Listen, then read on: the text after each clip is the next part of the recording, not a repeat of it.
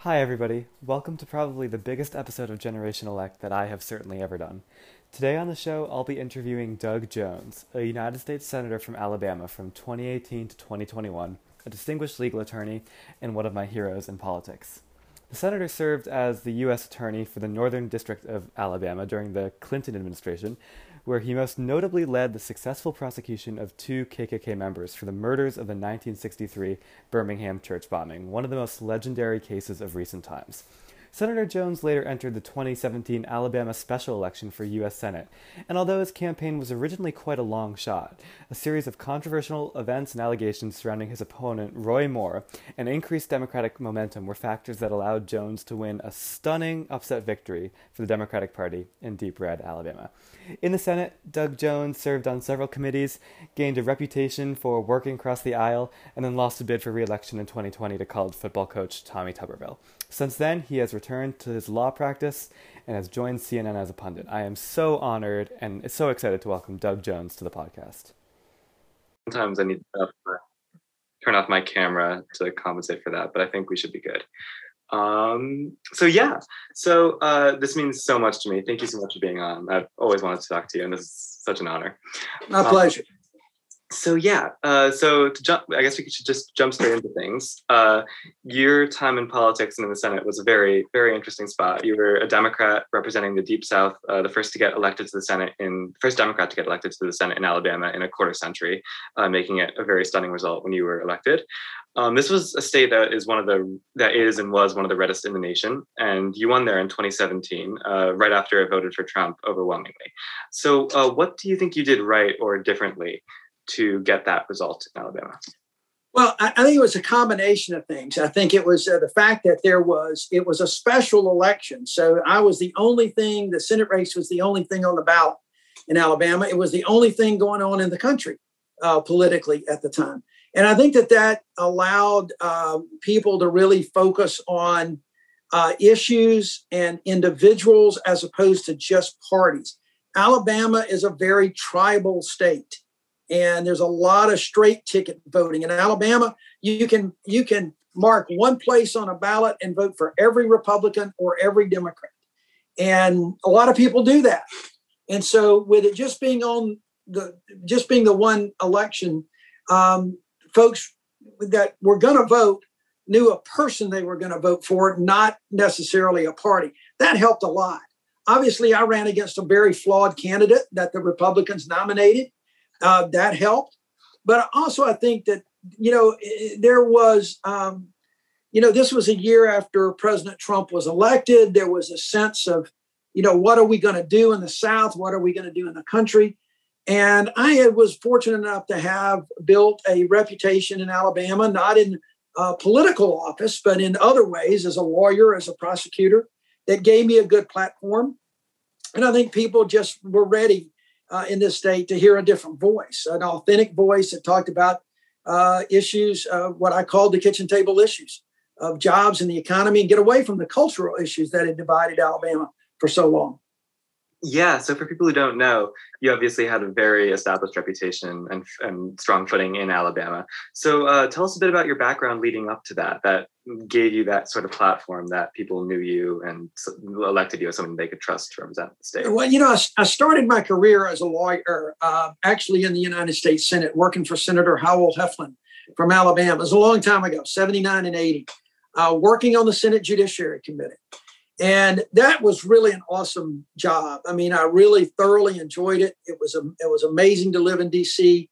Uh, as a young staffer. I came back as an assistant U.S. attorney, a federal prosecutor, was in private practice for 13 years. I, I stayed as an AUSA for four, then went into private practice in Birmingham uh, for 13 years. And I was really uh, fortunate enough to have uh, President Clinton uh, nominate me and the Senate confirm me as U.S. Attorney for the Northern District of Alabama, which is almost the northern half of the state. We got three districts, but the Northern District is about half the state. And, and in that capacity, had a lot of interesting things. And one of the things that we did was to go back and reopen the case of the 1963 uh, bombing of the 16th Street Baptist Church here in Birmingham that killed the four young African American girls. Um, and I successfully prosecuted. I was the lead lawyer I wasn't just the U.S. attorney. I was the lead prosecutor. Was in the courtroom uh, leading the trial team uh, on both of those cases. And that really was a big thing uh, for this state, for this community, and for the state. And it really put my got my name out there, and people uh, know that I, I meant business when it comes to civil rights and equal rights and social justice. Uh, and so, you know, I left in 2001, uh, 20 years ago uh, this month, and started a, a, practice in Birmingham where I continue to talk about those cases, continue to speak out about the, the same issues um, around the state and stayed involved and stayed engaged. And this just opened up when Senator Sessions was appointed Attorney General. This seat just opened up, and it was just time to make a move. Yeah, and it was your background is really fascinating. Um, and when you decided to make that move in um, you launched your campaign at the beginning of 2017, correct? Because the election was yeah. Well, it was in yeah. May. Um, you know, they they had actually were after Senator Sessions became Attorney General Sessions, the governor, the then governor, uh, called a, the special election for the at the t- same time as the statewide elections, which would have been in November 2018. But that was not consistent with state law. And that governor ultimately had to resign because he was going to be impeached. And the new governor, who's our governor now, uh, called, uh, moved the election up. And so it, it was a really short window. I she called that election in mid-April uh, for August. The, you know, we have primaries here, so the primary was going to be in, in mid-August, uh, and the election in early December. And so that's a pretty short window. And I announced my candidacy in May. I was fortunate enough to win the primary against seven opponents with about 66% of the vote. And then we were just rocking and rolling throughout the fall, getting ready for the December 12th election. Was it the perception when you started that race that it would be quite a long shot? Because, of course, as you were saying, you know, a, there was a lot of drama and controversy that emerged as the general election went on, particularly surrounding your opponent. So, when you, and I think the perception was uh, that you wouldn't even be facing Roy Moore, you would be facing uh, Luther Strange. That was he was another contender for that. He, he was the senator, right? So yeah, he perception that he it would had be been appointed. Yeah. So was the perception when he started off that this would be quite a long shot, or did you see a path to victory that from from day one almost? It it was both. I mean, it was still a long shot, but we knew the demographics, and because it was a special election, we saw a path. I think that. Senator Strange had uh, some issues that we could have exploited. Uh, he would have been very a lot tougher to beat than Roy Moore. But we also believed that there was a good chance that Roy Moore was going to be the nominee because it was a Republican primary in which you didn't have very many people voting. And the base of support that he had usually turns out to vote. So we saw that we had a, a path to victory any way it went, but it was a narrow path and it was still a long shot. And, you know, the point of the campaign was not just to win. I mean, that was the objective. Right. But the goal was also to just build a, a, party, to build the Democratic Party some, to give folks a voice uh, that they hadn't, they hadn't had a vo- voice in a long time, and to do things to try to help build for the future, uh, even if we weren't successful. So we we we knew we we knew it was a long shot, a hell of a long shot. Uh, but we we did see a path, and that path just seemed to get wider as the campaign went on. Yeah, and that's something I've always been curious about. Like just in general, when say like a Democrat runs in Wyoming and like there's not even a prayer that they'll win there, is the so the motives sometimes you're saying aren't always like I'm gonna get this like one in a hundred chance, this long shot. I'm or is a lot of these running in deep red areas to try to build infrastructure and be successful like decades down the road. It, it really needs to be that. It needs to be building infrastructure. It needs to be giving people a voice. It needs to be giving people a reason to turn out to the polls, even if their candidate loses. And um, so I think that there has not been enough of that in the South and in these uh, in the states that have gone uh, so Republican over the years. Uh, and and unfortunately, what we've seen is that when when Democrats have started losing, they just kind of gave up and they didn't run good candidates. Uh, they didn't field candidates in many races. Uh, and, and so it kind of perpetuated the problem. And so now these states, it's a really difficult time finding good candidates to even get out there to run because they, one, they know that the odds are overwhelmingly that they're going to lose. And not a lot of people can afford to run a campaign and um, just out of principle. And you got to do that. You've got to run to run again, either yourself or for somebody else. And you got to start building the base. That's how, and I was just going over some things because we're starting a, a couple of things in Alabama and the South, looking at how in Georgia they built this up over 10 years. This was not something that Stacey did just overnight. This was something that started building uh, in 2014 and 2016 and 2018, um, and and it came home in 2020. And I hope they can replicate that in 2022. But that's what I think we've got to do in these states. We've got to we've got to take a long term view, not just a short this election view.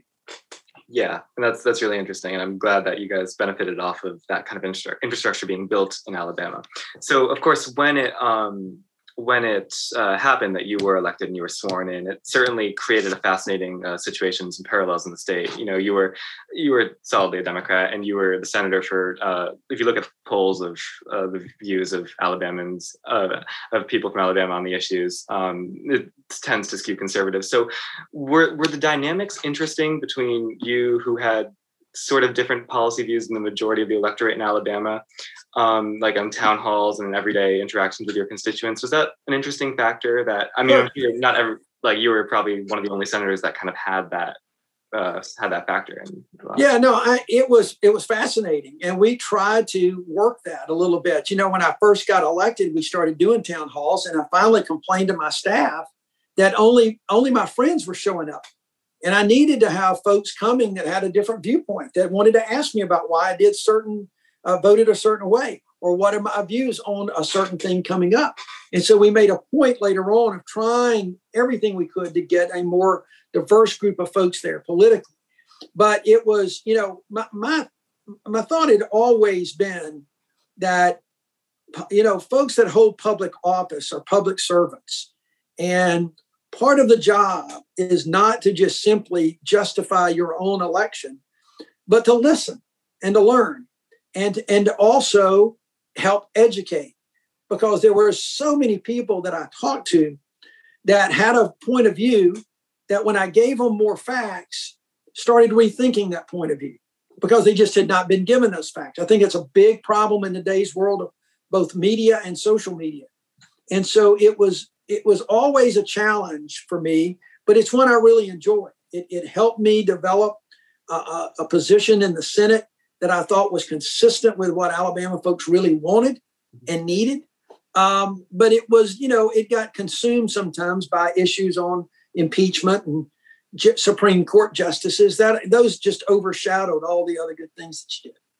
Yeah, yeah. And you bring up an interesting point about how, you know, talking to people who are live in bubbles sometimes, both on the left and the right, of you know, living near people who agree with you, watching media that agrees with you and only kind of feeds feeds your own viewpoints. So whose fault do you like what uh, what entity's fault do you think it is that you know these echo chambers and these bubbles have existed in solidly red states and solidly blue states and how can you promote you know ideological diversity inside those states to create a openness. Oh, yeah. I don't think there's any one group or, or uh, a point of view that you can right. point to that's created these these silos. Um, it it is evolved. Uh, social media has, I think, made it so much worse. Uh, social media is a, such an incredible tool, a positive tool, but it's also got a dark side where people can just stay uh, hidden away and they don't even know if their information that they're getting is accurate or not. And that's a huge, huge problem breaking through with that right now, I think is going to be a real challenge. Um, and it, it's not going to happen anytime soon. So it, has been a problem that has been developing over time. Uh, it's a problem that we've got to try to figure out going forward. But I really think it has to do a lot with just messaging and trying to get people to stand up and speak out about what's right and what's wrong, and not just the politically astute thing to do. You know, we need more profiles in courage who are willing to to talk truth to power instead of just trying to maintain power. And I think that that's an important piece of this. It's not. It, it's hard to find in Washington D.C. and in state houses around the country. Yeah, yeah. So, um, yeah. So there was some interesting points you made about talking about uh, your relationship with the constituents and the kind of policy overlaps about that. So, do you think that, like, I mean, I'm in New York, a solidly blue state. Uh, do you think that if you were representing a place like New York or California, where the you know the opinions of the issues of the constituents. Do you think you are, are, vastly different than you know the constituents that you represented in alabama? Do you think you would have done things or differently in the senate or taken a more liberal approach? Or uh, was there some sort of conforming or some pressure that you had to have to because you were considered a moderate in your party was that a choice or was that like um representing your constituents directly through that? No it, it was it's just it, it is who i am. Yeah. Okay? It wasn't a it wasn't that kind of choice. I ran on who I am and basically said, you know, this is who I am. This is what I think. If you like it, please vote for me. If not, okay, it's okay to vote for somebody else. Um, and so I, I, for me, and this is maybe different than a lot of people, I, I, I ran on who I am and not necessarily on what somebody wanted me to be. Mm-hmm. Um, and I didn't mold. I told my campaign staff, I told my Senate staff, let's look at all these issues. Let's research these issues. I'll tell you what I'm thinking, but argue with me. Let's come up with what we believe is the appropriate position on all these issues. I said, but when you're doing that, and again, this is both campaign and the Senate, when you're doing that, never tell me that from a political standpoint, Doug, you need to do X. That didn't enter into my thinking. Uh, I'm a, I, I'm what I consider to be a fairly moderate yeah. um, uh, public official, uh, politician, whatever you want to call. Um, but to some folks in Alabama, I'm a wild-eyed liberal. But some folks in New York, I'm a I'm a arch conservative. So it's all in the eyes of the beholder, and that's why I think it's important that people be themselves, regardless. And if they can can win, they can help educate people. They can learn and educate. And if they lose, they lose. But you need to be who you are. So it, it's not a question of what I would do different or uh, however. It's really a question of my my upbringing, who I am internally, what my DNA uh, tells me to do, and how to approach things. Yeah, I totally agree. So yeah, definitely one of the the hallmarks of that was bipartisanship. I think you were ranked in the 116th Congress, the six, the six, the number six Democrat most likely to cross the aisle and do work with Republicans, which is a good statistic. Um, do you think that bipartisanship resonated with the voters? That a lot of them could tell that you were someone who was willing to listen to them and work with Republicans on the other side and create those kind of relationships? well, I, I, think it resonated some, but not enough. Right. Uh, clearly, I, I, had this conversation with some folks I, I spoke to earlier today, and everybody wants bipartisanship. Everybody will tell you, I want you to work with the other side. But when it comes right down to it, they don't vote that way. They vote partisanship in Alabama anyway. Mm-hmm. And you know what I learned is so many people said, you know, we we want you to work with the other side. What they really meant was we want you to do we want you to come over and just vote with the other side all the time and you know i wasn't going to do that so it, it i think that people uh, appreciated the fact that i did do it but at the end of the day there was not near enough people appreciated it enough to vote for me yeah do you think then that bipartisanship just the idea of doing it just for the sake of bipartisanship do you think that's a bit overrated that people that especially in a time when I mean, not to get too specific, but the Republican Party has kind of has gone to the extremes, to say the very least. Do you think that Democrats right now should be focusing on a more insular message that we don't need people who deny the results of elections? To, we don't need to work with them and make that a priority. What do you think is the best way to approach that? Well, I, I think the best way to approach things in the United States Senate is to try to find common ground. You know, uh, because the great legislative accomplishments uh, in our history was done by finding common ground and having people on both sides of the aisle vote for something.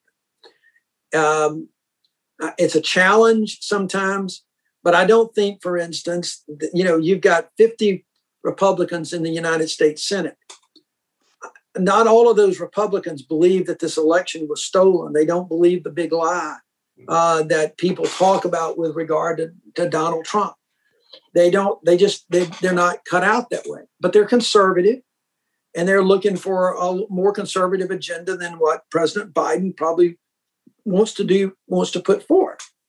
So here's the here's some interesting concepts here. Bipartisanship for the sake of bipartisanship can be a good thing mm-hmm. because at the end of the day, it's still bipartisanship, and you still get things done. It, it, it it's preferable to be really genuine, but in order for that to happen, people have to understand that you can't get all everything you want.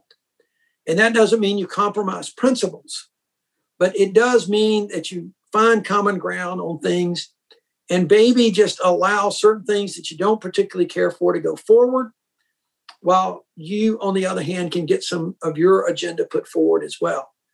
I, I think that that's the way the Senate is supposed to operate. Unfortunately, it doesn't seem to be operating that way, although there are some opportunities. Um, listening to NPR just before I got on with you today, they were talking about even another um, meeting with the president and Republicans about the infrastructure bill. They seem to be getting closer. It is not near what President Biden wanted when he first proposed it, but it's also a heck of a lot more than what Republicans said that they would accept. That's kind of the way things are supposed to work. Yeah. And so, you know, it's it's you, you you're probably a little too young. You're quite too young to remember, but I kind of subscribe to the Mick Jagger school of politics, which is the song uh, with the lyrics, "You can't always get what you want, but if you try sometime, you just might find you get what you need." And we need to have more people on both sides of the aisle working to get what they need, not just what they want. Yeah, yeah, that's a, that's a good principle for sure. Um, I, have heard that a lot from my parents when I was very young. Um, talking about um, talking about the dynamics of the Senate, and you know, as you talk about the bipartisanship and compromising, I am really curious to hear about what it's like in the dynamics of the Senate and like the relationships of the chamber. Because we, it's very from from an outsider's perspective, like it's very hard to know like are party labels a facade and is everybody friends in the Senate, or is it actually kind of hard to talk to somebody who ideologically is the opposite of you and there's really there is polarization within the members of the body? Like what is it like in the senate? Yeah it, it's a little of all of that to be honest with you. People are friends um, it, it, at least they were. Um, I, I, was up there recently and I had I met with friends uh, on both sides of the aisle, and they independently were telling me that the atmosphere is more toxic up there now than it's ever been, that they've ever seen it. Uh, but you know, I enjoyed uh, folks on both sides of the aisle. Um, we did a number of things. I sponsored a lot of legislation with Republicans. They sponsored legislation with me. Uh, there was a lot more that went on behind the scenes that people don't get to see. Uh, right now, you look and you see dueling press conferences, you see political floor speeches, and you don't see the work going on with the staffs trying to hammer out a bill. You don't see the work uh, with the senators on the floor or, or at committee or whatever, uh, trying to work to try to find that common ground. There's a there has been a fair amount of that that has gone on that the public just doesn't see. And that's unfortunate right. because if the public could see that, then the public might not be as partisan and would understand the way things are, uh, are, are, going. What they see is this the rancor, and that's unfortunate. But uh, I had, you know, uh, there there were certainly members of the U.S. Senate that I just, you know, I knew that it was no point in me working with. But there were very, very, very few of those um, because it really depended on the issue. For instance, you know, Senator Tom Cotton, you know, Democrats hate Tom Cotton, okay?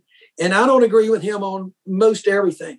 But Senator Cotton was on the banking committee with me, and there were certain things that on that banking committee that he and I were able to accomplish uh, together, including an, an update of the of the country's money laundering laws that we were able to get through. That was a big deal. That was a big piece of legislation with somebody. So, um, you know, there's a there has been a lot of work, bipartisan work going on. I think it's less so now than it was when I was up there, and I haven't been gone but for five months. Yeah, for sure, for sure. And being in the Senate, you know, having all these and interacting with, you know, probably like nine, 99 other of the most publicized and the most uh, talked about men or men and women in America. Is that is being in the Senate sometimes like a stressful job? Because I know for many people it's like a dream a dream job, and it's I'm sure it's very that has very rewarding and it's very cool to have that kind of responsibility. But is it sometimes a lot. And um, like what what's it, what does it feel like to be a senator and have the media spotlight on you? And you know you're it's different than the house i bet because right it's like 435 votes versus 100 where every vote really matters. So what what are those dynamics really like? You know i, I thoroughly enjoyed my time. It, it, it was could it be stressful? Yeah the the, the schedule was really tough yeah. you know because as soon as i got up there i was having to run again uh, in three years. So you know flying in on Monday, flying out on Thursday, coming home to raise money to get to campaign. You know, that's a really, the schedule is probably the most grueling part of the job. and there are times that things get pretty stressful. The Kavanaugh vote was an incredibly stressful time, so much pressure. The impeachment was a stressful time. Um, but it was stressful in part, but not because of the pressures on anybody but yourself, that you wanted to make sure you get it right. You know, you work hard, you put in the time, spend so much time on issues, and you want to make sure um, that you get it right. Um, I, I, I was an old history buff and a political science major.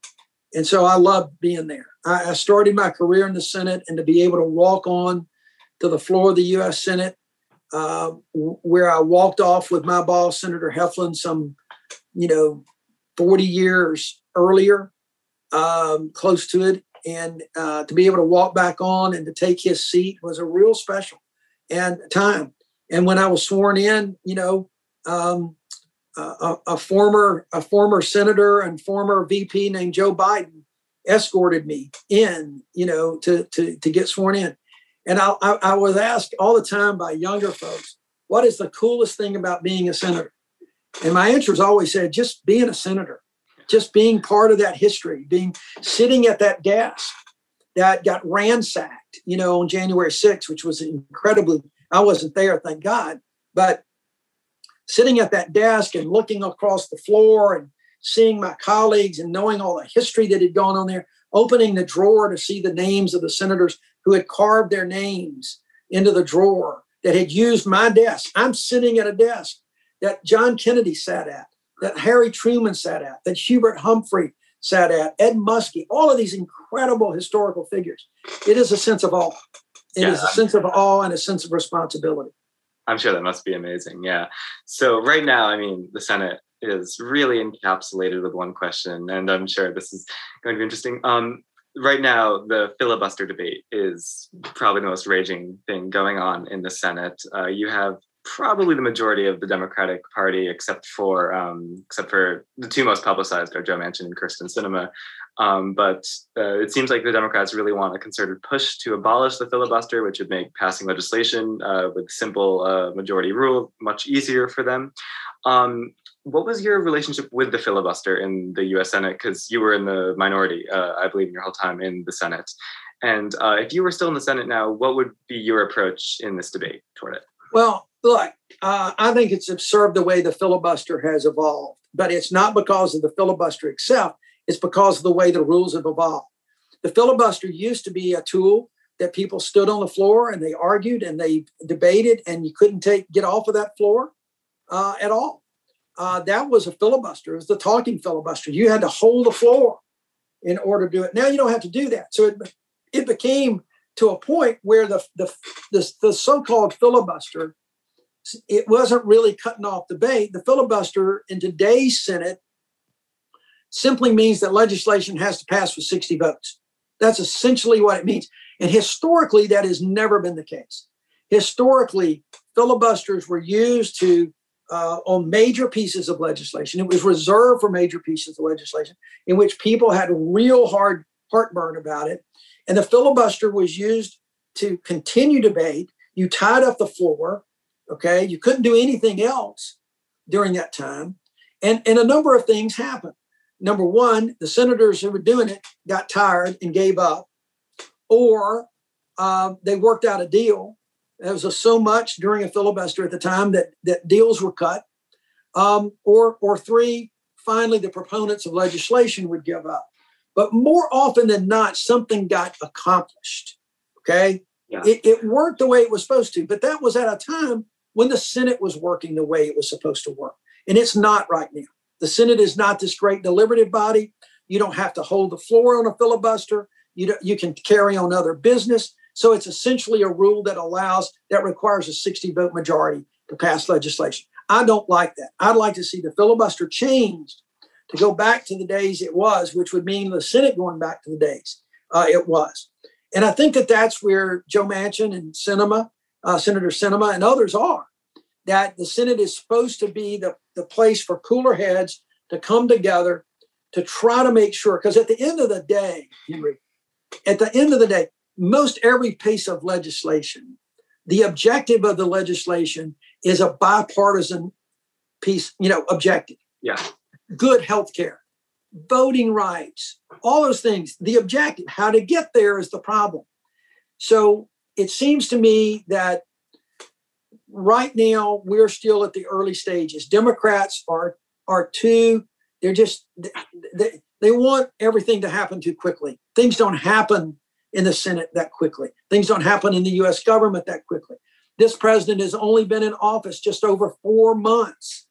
And you can't expect him to completely change the world in four months, especially having to had to deal with a pandemic and an economy the way, shambles the way it was.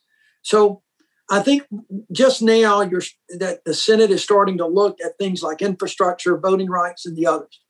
So I, I think that if the Senate would operate properly, there's a word, but to operate properly, senators have to agree that they will work together to try to find common ground on major pieces of legislation.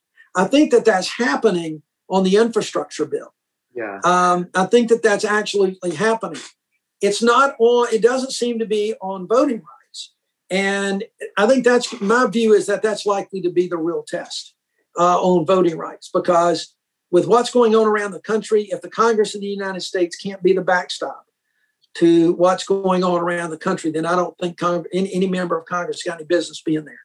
And so there, there, there may have to. But before, before you just do away with a filibuster, to um, to just simply get the Democrats their agenda, you need to do. There needs to be a couple of efforts made to find common ground. They need to take HR one and, and Yeah. focus on voting rights and not all the other things that's in there, the ethics provisions and statehood and all that. Focus on what's happening around the country. See if you can get those 10 votes. If you can't, then consider doing something uh, with the filibuster. I, I, that has to happen before you start uh, tinkering with these rules. And I, I think that that may, we're just not at that point just yet. We may be getting there relatively soon. But, you know, Democrats have to also know this what goes around comes around. And we, Democrats have complained loudly, loudly, loudly about Donald Trump getting all these judges confirmed. Donald Trump got all these judges confirmed because Democrats decided to deal with a, away with a filibuster for judicial nominations. And they couldn't get their votes in in time before Donald Trump was elected. And so here we are. And so be careful because Democrats think, you know, this is great. We can do all this. Everything they do can be undone just like that without a filibuster. And they need to be careful. And so I think that's where Joe Manchin's coming from as well. Yeah, and I very much see where you're at, angling for reform of that. And I've heard, you know, reverting back to a system where you have to talk and you can't just enter it in on the record like they did on the January 6th commission a few uh, days ago. And then I've also heard the idea that instead of 60 to pass, you need 40 to keep it going. Um, so you would need the, would, the burden would fall on the minority party to keep the filibuster going. Uh, so, but I feel like these reforms aren't being talked about at all. I mean, I follow the news cycle pretty heavily, and the debate seems to be very polar. Just remove it or keep it. Why? Is, why isn't like Chuck Schumer working with Kyrsten Sinema to like, you know, get those reforms passed? Because that would certainly be an improvement.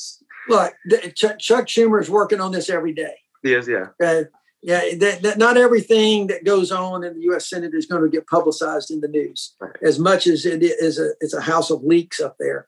Um, this is something that's been talked about ever since uh, the uh, Senate fell to the hands of the Democrats and they worked the deal out for Chuck to be the the um, majority leader. Yeah. So they're, they're doing that, and I think the warning signs are out there.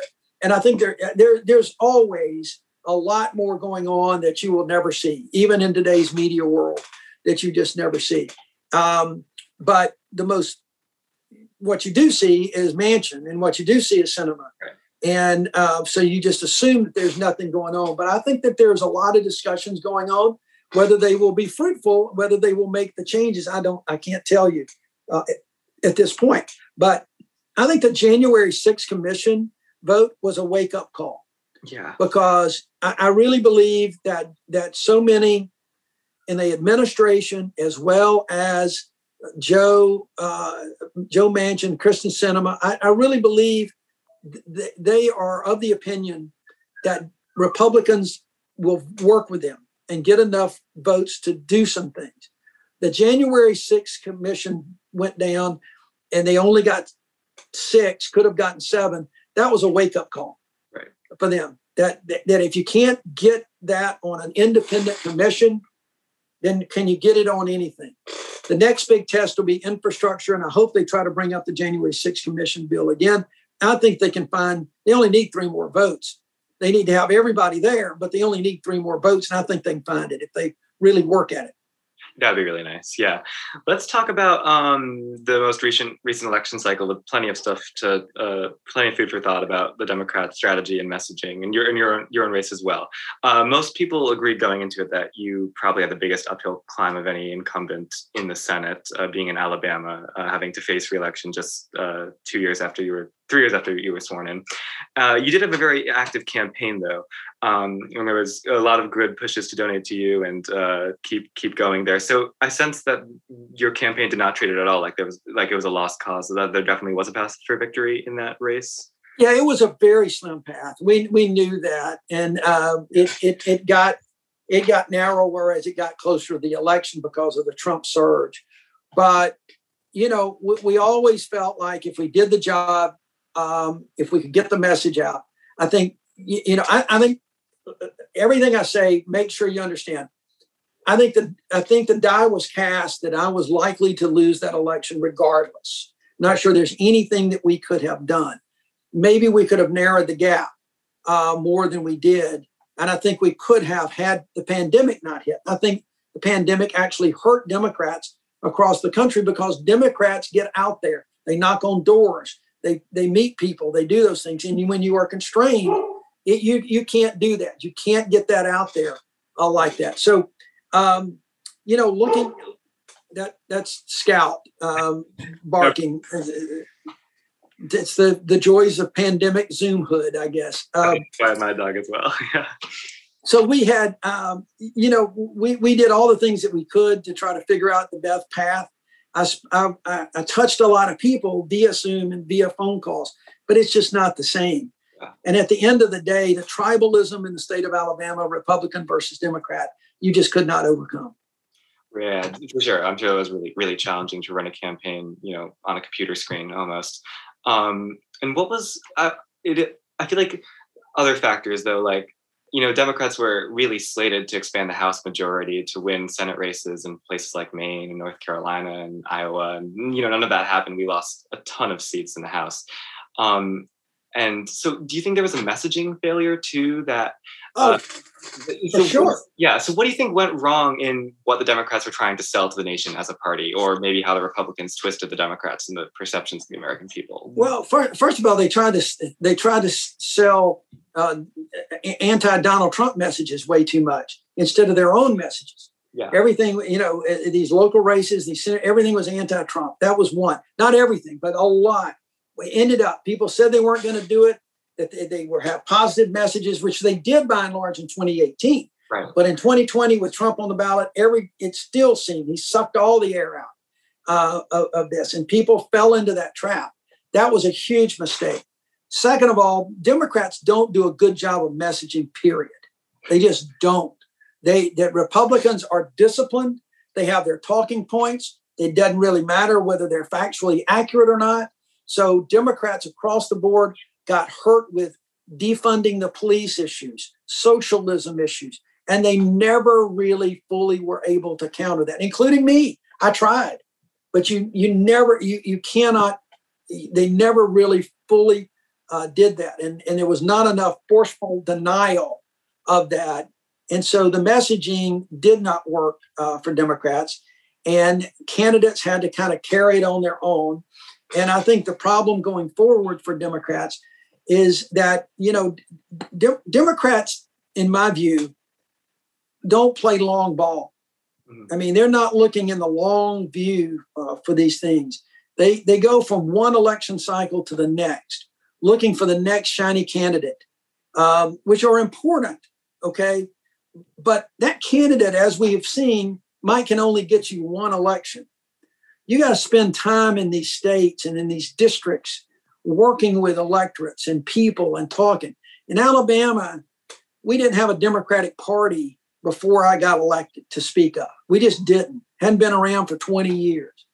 We worked to change that, but we didn't have enough time to build that party infrastructure to get that word out and to do the things necessary for 2020. We'll do better this coming time. We'll do better the next time because we're now beginning to see the long-term strategies.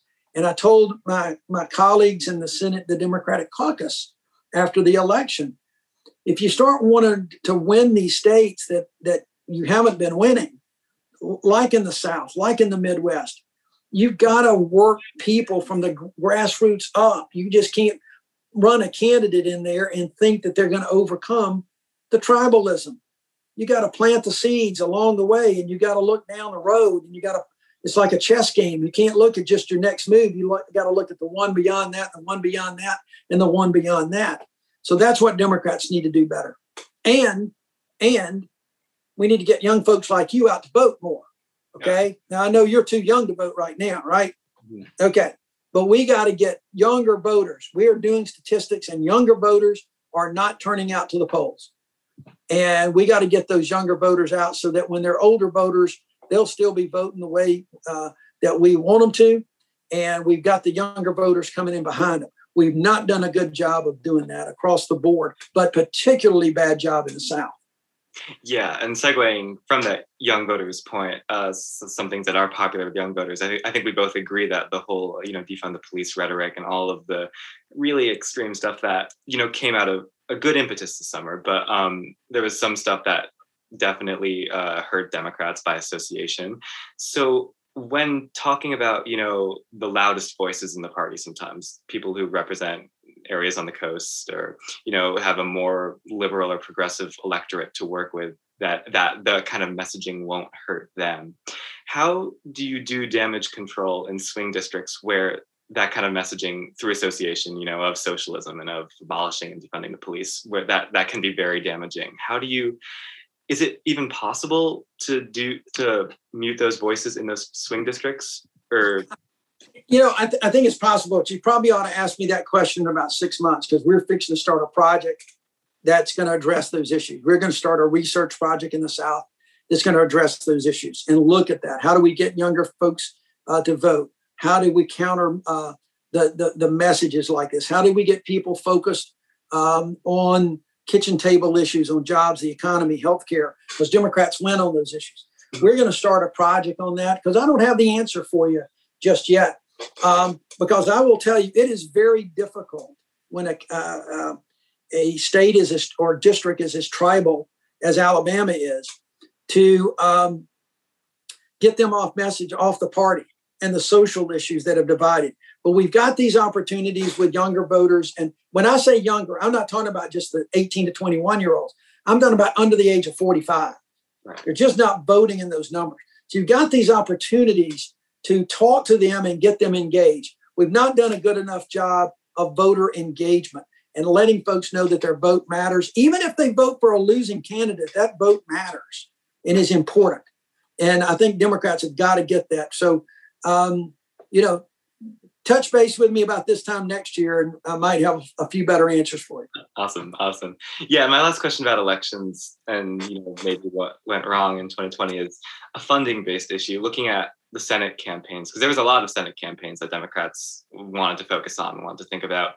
Um, you had a lot of money going to places like Kentucky with Amy McGrath and places, you know, that Democrats never had any chance in South Carolina and Kansas. And a lot of races, I would say maybe your, I would say definitely yours and some of the other more competitive races were kind of ignored in that regard. Do you think there was an allocational issue that Democrats put money in the places shouldn't have put, shouldn't have put? In? Well, you're you're you're striking at something that uh, is a real uh, bitter pill for me. Um, yeah because I do think that. I told them that. I said it before. I said it going in. They've always had that history, though, and that goes back to looking at a shiny candidate. Amy McGrath was a great candidate. She's likely never going to win in Kentucky. Right. right. Uh, not now. Not now, because we haven't done the work with the electorates, and we put all the money into a candidate and not into the, the, the electorate. And so, yeah, yeah I, I, do think that there is an issue um, there, uh, but that's going to take it's going to take a lot of work and money going into these states in the off years, yeah. you know, not election years, working the issues, working, you know, to try to build uh, an image because the Democratic brand in those states, in Alabama, in Kentucky, in Iowa, um, the Democratic brand is not good. And so it doesn't matter what kind of good candidate you get, unless you can build up the brand, you're going to lose. And Jaime, bless his heart, in South Carolina, Jaime was a Harrison was a great candidate. Definitely. But he spent 130 million dollars and got the Democratic base out. Now he got more votes out than any Democrat before, like I did. If we can keep those, that's the challenge now: is keeping those votes and getting those voters engaged. That's going to be the challenge going forward. So definitely, that's a tough thing. Tough tough thing to get right, but it's going to definitely pay off if it happens. Uh, yeah. My last question is, since we're wrapping up, we're hitting the time. Um, my last question is, and I, we ask this to every guest we have since we're a youth-oriented podcast. Uh, we're run by high schoolers.